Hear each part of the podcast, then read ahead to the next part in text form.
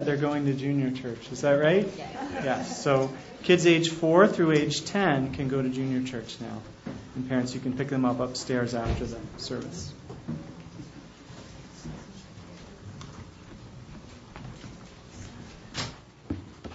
Thought I might get out of a job this morning.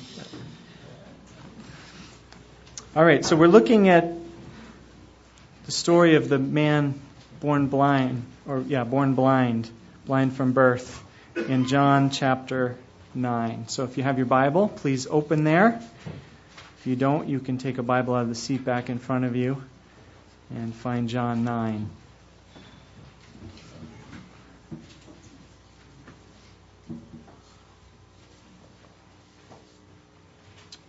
All my life, I'd heard it. Hey, look at the blind guy. Born blind. Too bad. Rabbis and, and their disciples like to debate uh, theological cases like me. We know they'd say that, that the suffering in the world is caused by sin. You sin, you suffer. But what about the one born blind?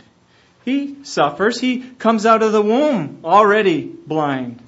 Does he sin on the way out? Did he sin in the womb? Or is it because his parents sinned and the consequences were passed on to him? For the theologians, I was a tough case to ponder. But, but for me, well, I had to live with the consequences every day and with the hopelessness. I mean, born, people born blind never get better. My mind wouldn't know how to process a color or an image even if my eyes could give it one.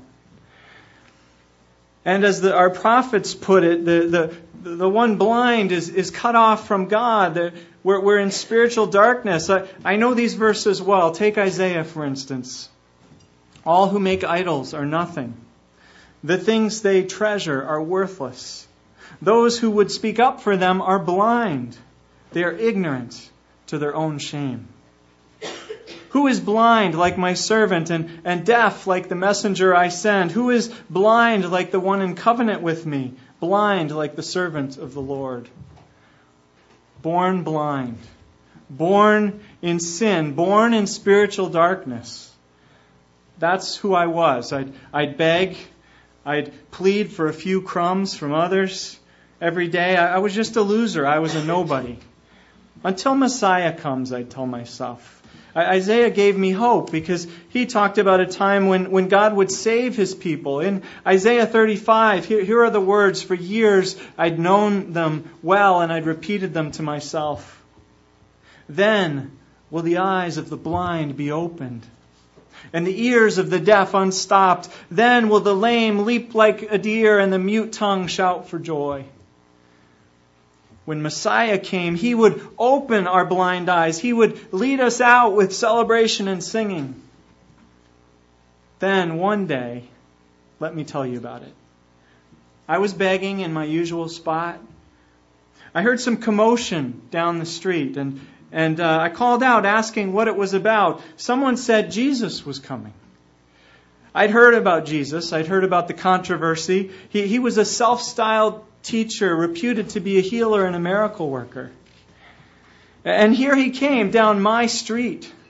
My heart beat more quickly. I heard him and his followers coming closely. I heard them talking. And one of them, later I found out it was Jesus, was saying something about being light for the world. Then it got quiet. And, and I wondered what was, was happening. Then I heard someone spit. I, I winced. I've been spit on before, but, but I didn't feel anything. Then quiet again. And then I sensed someone coming closer, and, and then warm mud on my eyes. Yuck.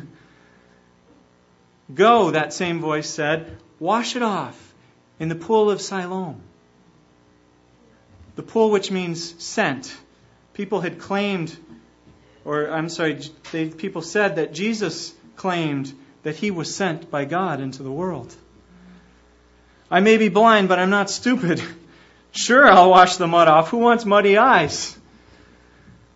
And maybe, just maybe, Naaman the leper, do you remember him? He washed, and his leprosy was cured.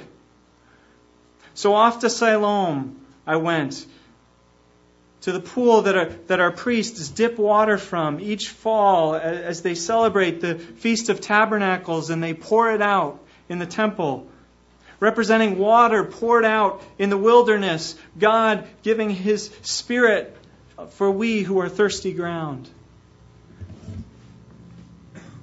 Yes, I would wash. And so I went to Siloam and I washed. And when I did, I could see. Yes, colors blue, green, yellow, images, people, trees, sky, birds. Incredible! For the first time, I could see. I, ran all the way home. I couldn't wait to see my street, my house, my, my family, my neighbors. Boy, would they be surprised. And they were. Some of them didn't recognize me. I, I think at that moment my complexion, my countenance had so changed. Can you believe it? They started arguing about whether I was really me. They asked what had happened to me, and I told them, the man they called Jesus made some mud and put it on my eyes, and he told me to go to Siloam and wash, and I went and I washed, and then I could see. They asked where this Jesus was. I told them I didn't know. Before I knew it, several of them were, were encouraging me, were coaxing me to come with them. I was so disoriented, used to, to feeling, to groping, to remembering my way along, and now suddenly I was seeing so many strange yet, yet familiar streets and, and buildings and images and sights that I went along in a wondrous daze. Where I wound up was before a circle of concerned faced men. They were Pharisees, I surmised, and uh, they weren't happy.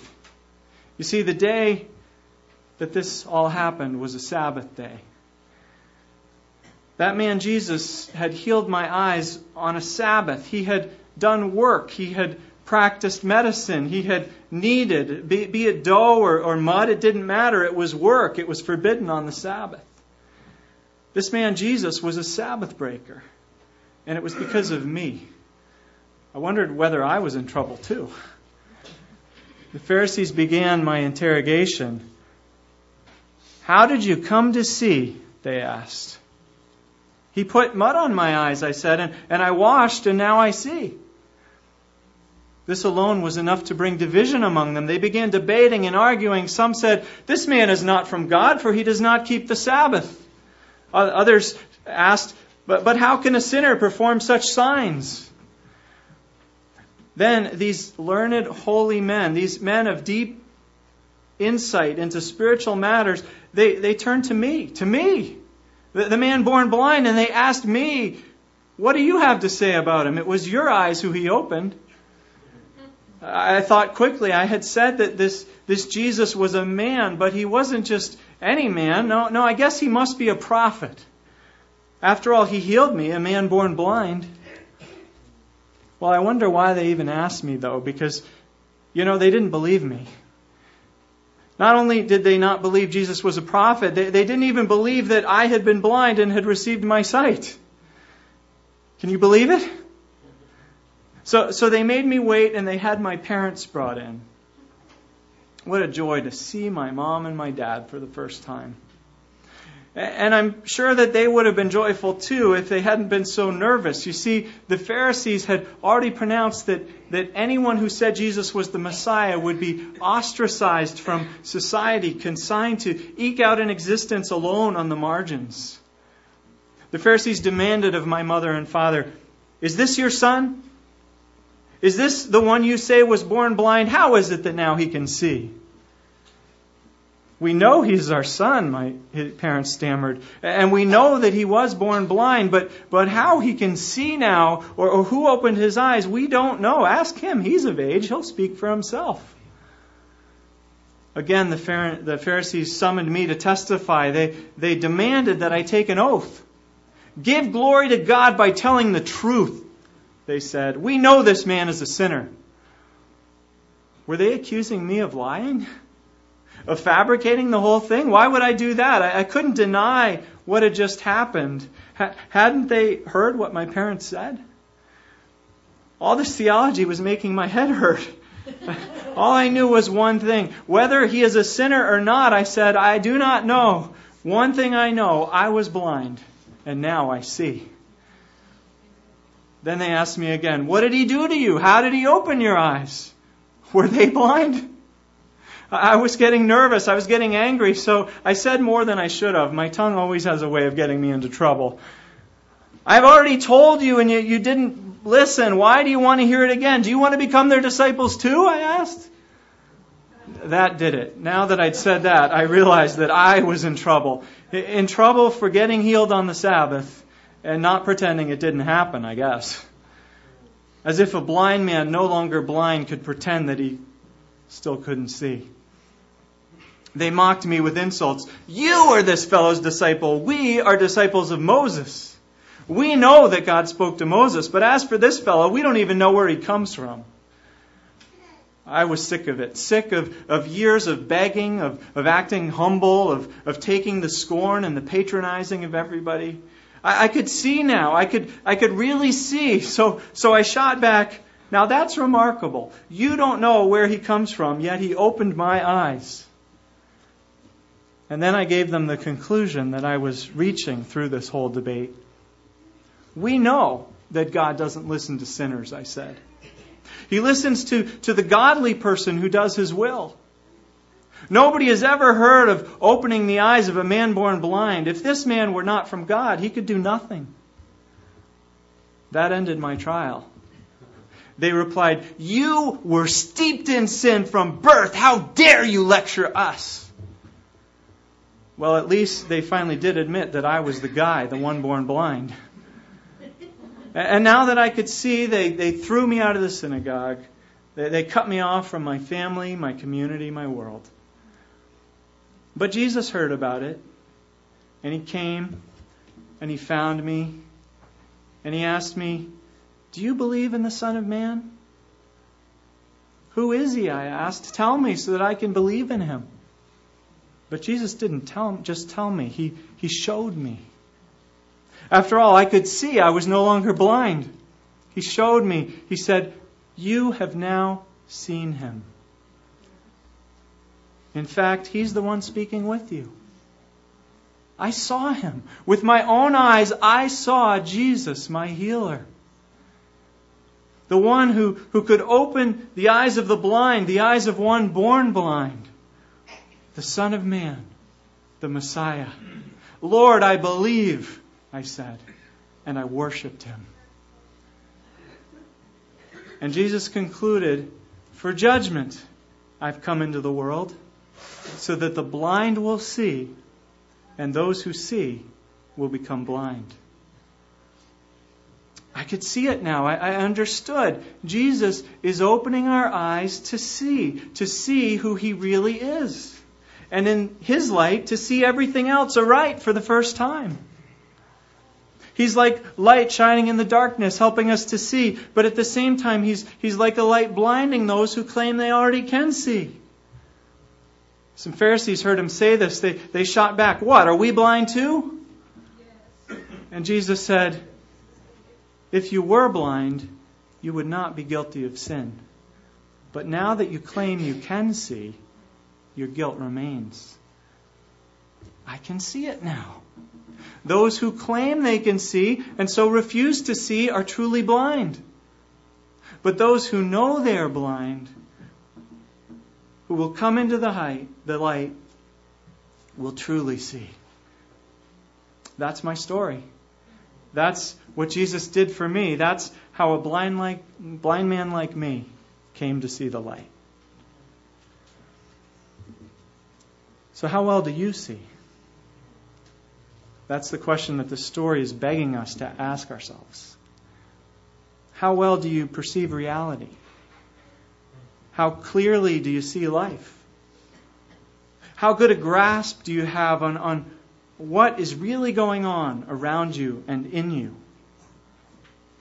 And on what really matters in life? How clearly do you see who God is? And what God is up to? and where you stand in relation to that. This story challenges us not to be so quick to think that we see all that well, especially if we're religious, near and familiar to the things of God. In around 2004 or 2005, my mom and dad came to visit us. We were living in Vancouver at the time, and we all took a trip down to Washington State to Mount St. Helens uh, about 25 years after the incredible eruption of that volcano.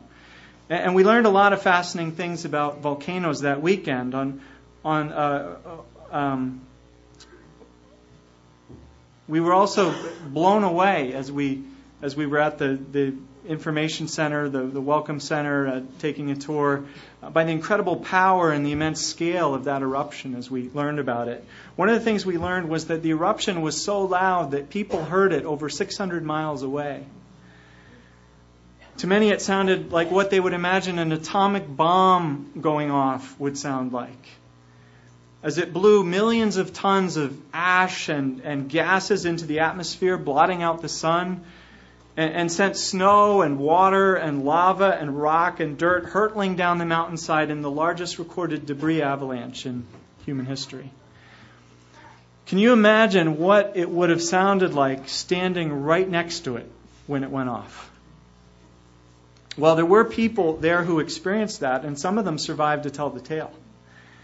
Uh, John Mutchler, who's from that area, writes A number of men and women were rescued within a few miles of the mountain. And they testified to the most amazing thing. They did not hear the explosion. Some, a mile or two away, thought that the darkened sky from the immediate blast was, was cloud cover and rain. How could that be?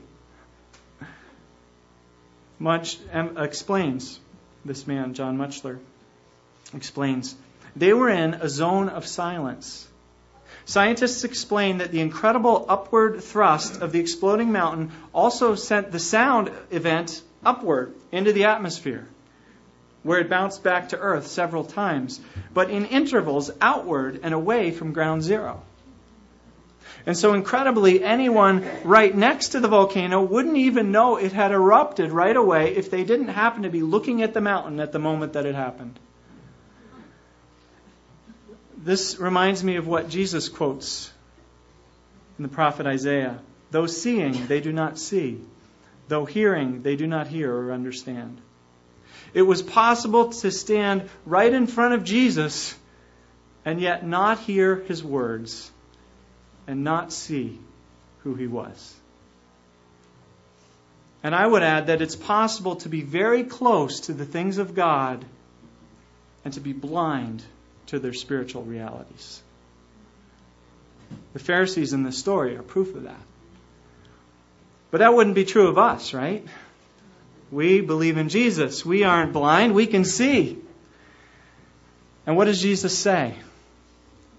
If you were blind, you would not be guilty of sin. But now that you claim you can see, your guilt remains.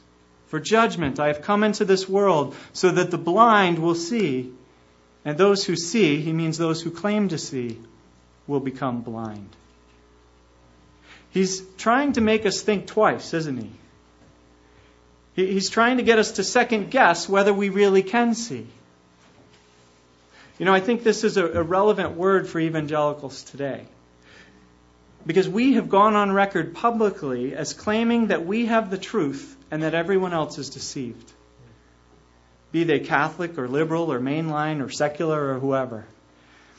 And, and while I don't deny that God has, has been gracious enough to help us to see some things that others don't see, the danger is that along with this insight comes arrogance and cockiness and smugness. So we think we're better. We think that we're right and they're wrong. We can see clearly and they're deceived. We think that, that we have nothing to learn from those who disagree with us. We think God is on our side.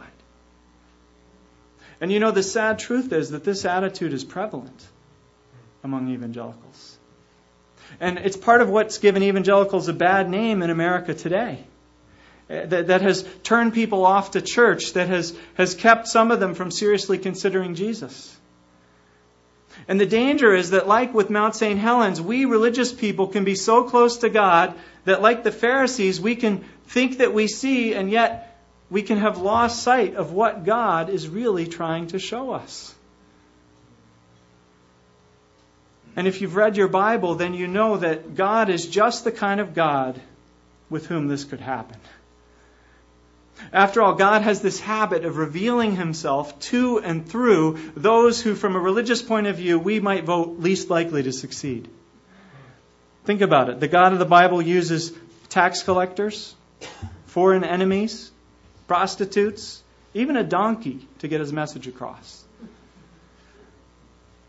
And, so, for us who have grown comfortable with Jesus, who, who spend a lot of time hanging around church, are you really sure? Am I really sure that we're seeing the things of God clearly? Religion is deceptive, especially when we've spent years studying and, and learning what's true and what's right and wrong. And so we think we can see and, and we, we see others around us or we think we can see that others around us are, are clearly blind. But, but the problem is just when we think that we can really see, we may be becoming blind ourselves. So, how do we escape this trap? How do we escape this catch 22? How do we make sure that we're not becoming blind? Well, we start by admitting, admitting or maybe assuming that we can't see as well as we think we do that we, we don't know God very well. That, like everyone else, we're prone to self deception. We, we become teachable. We become humble. We, we realize that, that on top of it all, we serve a God who is given to surprises, who loves to throw curveballs, to work in unexpected and surprising and even scandalous ways to reveal himself in such a way that the blind can see and those who can see become blind. Just think of Jesus. God come down, conceived by an unwed teenage girl, born in a stable to impoverished parents, welcomed by shepherds, the squeegee boards, the squeegee boys of their day, squeegee boys. He grew up in Nazareth on the wrong side of the tracks. He was not highly educated or learned from generally generally accepted perspective. He hung out with hookers and other sinners. He was accused of drinking too much. He broke the Sabbath, perhaps the modern day equivalent of not attending church regularly. He was put on the danger list by many of the cult watchers, the Hank Hanegraaffs of his day. He was crucified on a cross in utter humiliation and shame and, and God forsakenness, so that even his closest disciples weren't sure that he was who they thought he was. And then he said that he'll come again at an hour when we don't expect him, like a thief in the night. Are you getting the point? Are you comfortable with this kind of God?